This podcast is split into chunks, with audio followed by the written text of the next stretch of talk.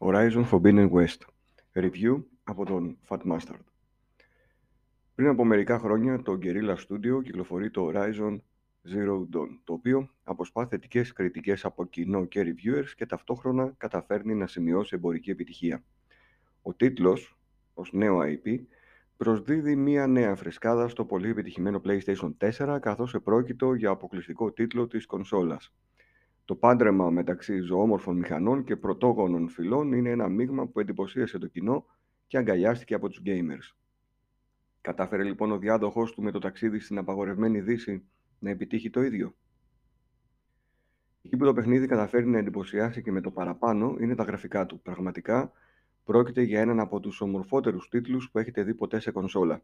Θα πιάσετε πολλές φορές τον εαυτό σας να περιηγείτε σε όμορφα δάση με πυκνή βλάστηση σε ψηλά βουνά χαζεύοντας τη θέα, σε πανέμορφα ριάκια και θυελώδεις ερήμους, μέχρι και σε ονειρικές παραλίες.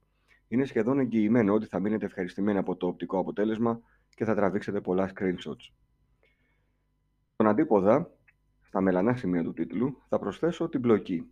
Εδώ το κυκλικό σύστημα επιλογής προαιρετικών διαλόγων γίνεται κάπως συμβατικά με αποτέλεσμα να κουράζει.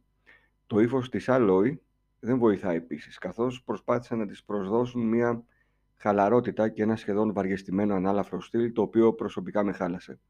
Δυστυχώς το παιχνίδι ακολουθεί ένα συγκεκριμένο μοτίβο. Ένα εκπληκτικό tutorial δίνει τη θέση του σε μια σχεδόν νοχελική συνέχεια για κάποιες ώρες και τα σκαμπανεβάσματα ποιότητας της πλοκής συνεχίζονται μέχρι και το φινάλε. Τα side quests, ολοκλήρωσα τα 21 από τα 28 διαθέσιμα, σε πολλά σημεία έσωζαν την κατάσταση και σε άλλα λειτουργούσαν συμπληρωματικά. Εκεί το, που το παιχνίδι έκανε πραγματικά όμως άλματα είναι η μάχη του με το τόξο, το οποίο συμπληρώνεται αρμοτικά με το DualSense, που είναι από τα λίγα παιχνίδια που μας έχουν δώσει μια πραγματικά πολύ καλή υποστήριξη.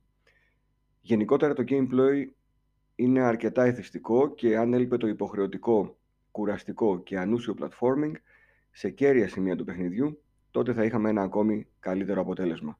Το σύστημα μάχης λειτουργεί αρμονικά δίνοντάς μας πληθώρα επιλογών σε όπλα παγίδες, τρόπους επίθεσης και πολλά άλλα. Το crafting σύστημα αλλά και το δέντρο αναβαθμίσεων λειτουργούν ομαλά και είναι εύχριστα από την πρώτη κιόλα ώρα του παιχνιδιού. Χάρης στο πολύ λειτουργικό μενού του τίτλου.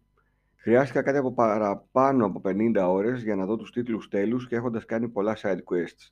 Για καθαρισμό χάρτη έφτασα μόλις στο 55% της συνολικής ολοκλήρωσης. Για να συντονξήσω λοιπόν, θα πω ότι το παιχνίδι έχασε την ευκαιρία για κάτι πραγματικά εντυπωσιακό.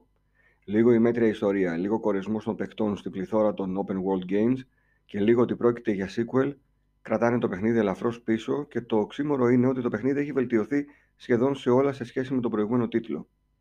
Για να κλείσουμε, θα αναφέρω πως παρά τα σκαμπανεβάσματά τους στην πλοκή, αλλά και επειδή χωρίς να πρωτοπορεί εξακολουθεί να είναι ένα πολύ καλό παιχνίδι, θα το βαθμολογήσω με 8 στα 10.